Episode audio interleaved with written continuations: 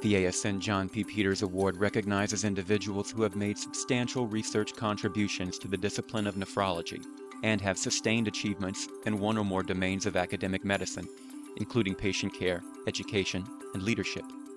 Established in 1983, this annual award is named for one of the fathers of the discipline of nephrology.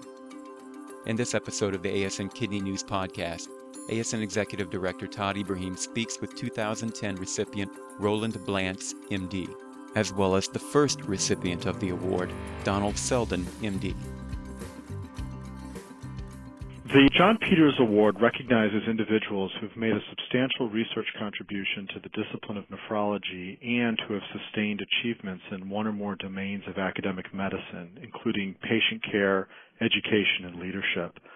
Dr. Blantz, please briefly explain your career as an academic nephrologist.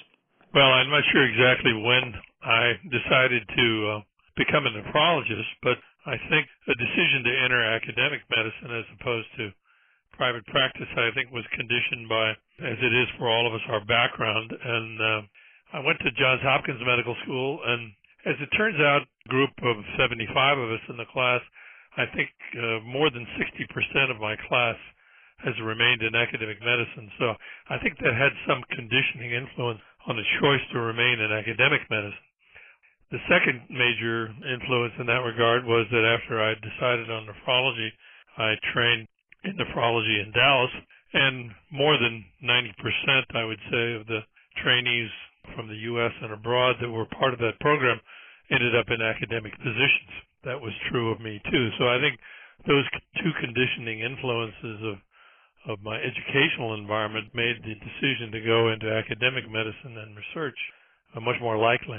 I looked at several jobs when I was a fellow and um, ended up making a decision to go to a relatively new medical school at the University of California, San Diego, where Gene Braunwald was chairman of medicine.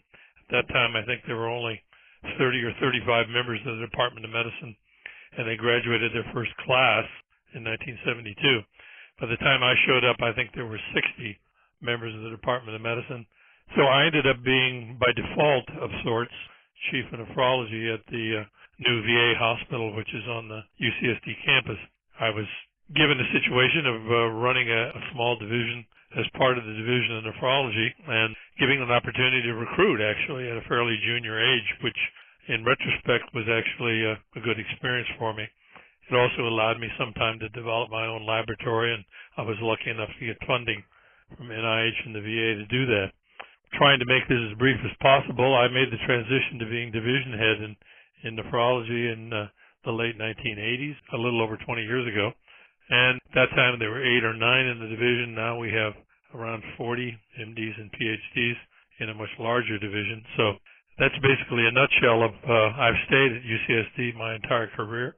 And during that time, I was involved with the American Society of Nephrology as counselor and, and president in 2001 and 2002. So that's an encapsulated version, an unexciting academic nephrology career in the sense that I haven't moved around much. Well, but I've been very happy with my choice. Dr. Blantz, you'd mentioned that you had trained at the University of Texas at Southwestern. I guess, Dr. Seldin, how do you remember Dr. Blantz as one of your trainees? Uh, we had a uh, remarkable group of young trainees at the time. Dr. Blantz was unique in his tenacious pursuit of specific mechanisms as well as an understanding of how these mechanisms are regulated. He worked in micropuncture. It's a difficult technique he worked uh, with a rather novel uh, technology involving microspheres to determine differential renal blood flow, and this started a major interest on his part on the regulation of sodium reabsorption as it is influenced by renal hemodynamics. What was unique about Dr. Blantz was not only his broad interest in regulation, but the specific detailed mechanisms which lay in the kidney and which facilitated various regulatory changes.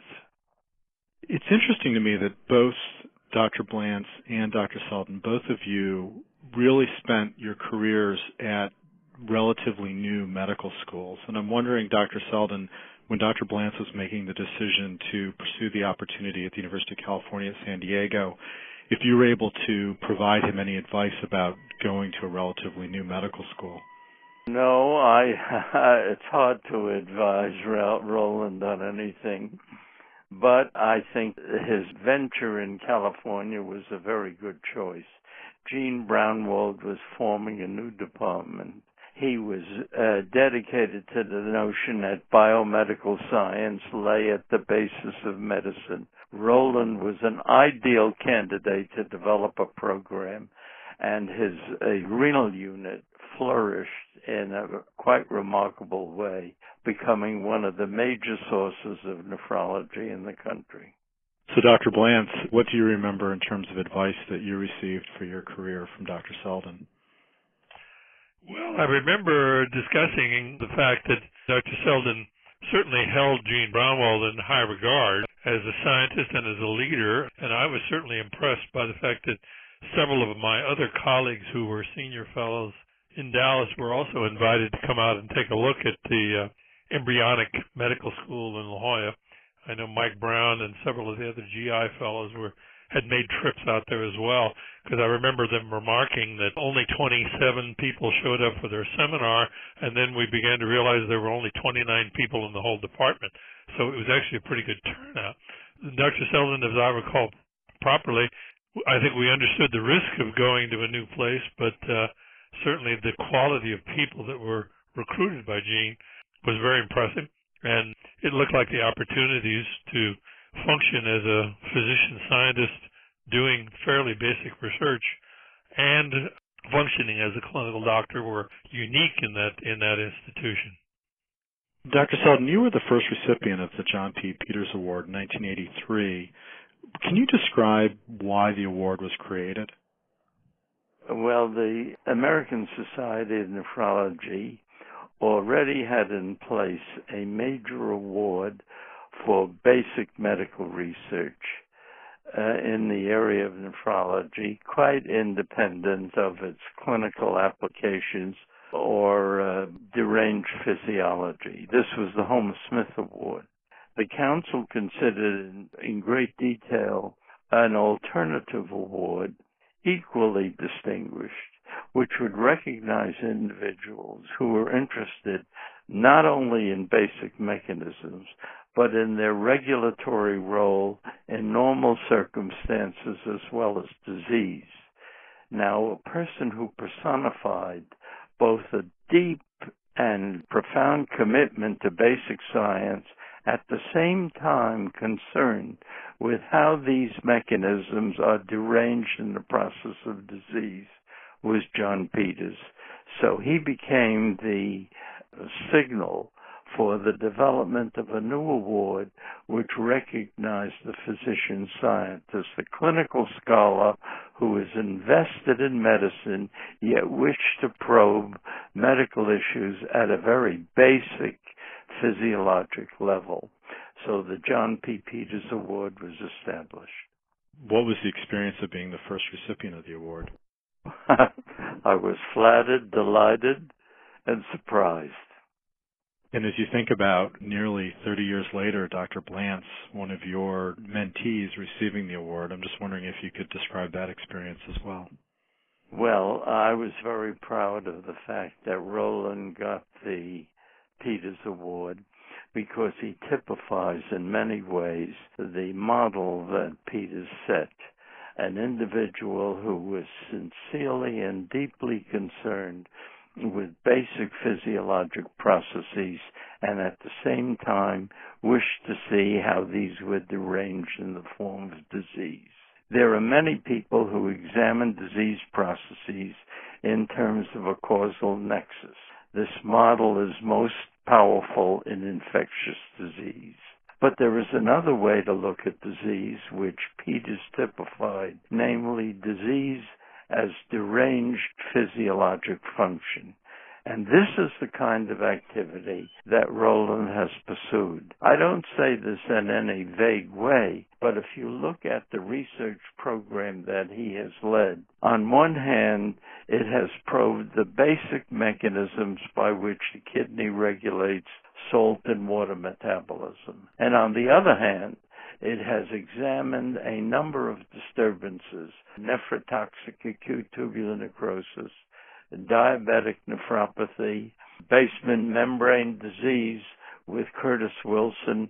All of these derangements have been examined in the light of the basic physiology that was previously described. And this interaction between physiology in its normal state and physiology deranged by disease typifies the kind of studies that Peters propounded, and Roland was an ideal selection for this award. Dr. Blantz, how would you describe the feeling and the, the emotion that you had when you heard that you were receiving the John P. Peters Award from ASN in 2010? I, I was, of course, delighted, and I was delighted that the colleagues that had chosen to uh, nominated me had been had been successful. They wrote uh, an elegant treatise upon which the committee based their decision, and I was happy to hear that the decision had gone my way. Dr. Blantz, Dr. Seldin, I'd like to thank you for participating in today's discussion, and Dr. Blantz, just to congratulate you again on receiving the John P. Peters Award in 2010. Thank you. Well, thank you for your help.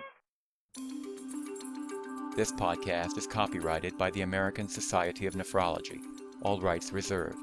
All content in this podcast is for informational purposes only and is not intended to be medical advice. The information in this podcast should not be used during a medical emergency or for the diagnosis or treatment of any medical condition. Please consult your doctor or other qualified healthcare provider if you have any questions about any medical condition or before taking any drug, changing your diet, or commencing or discontinuing any course of treatment. Thank you for listening to this podcast of the American Society of Nephrology.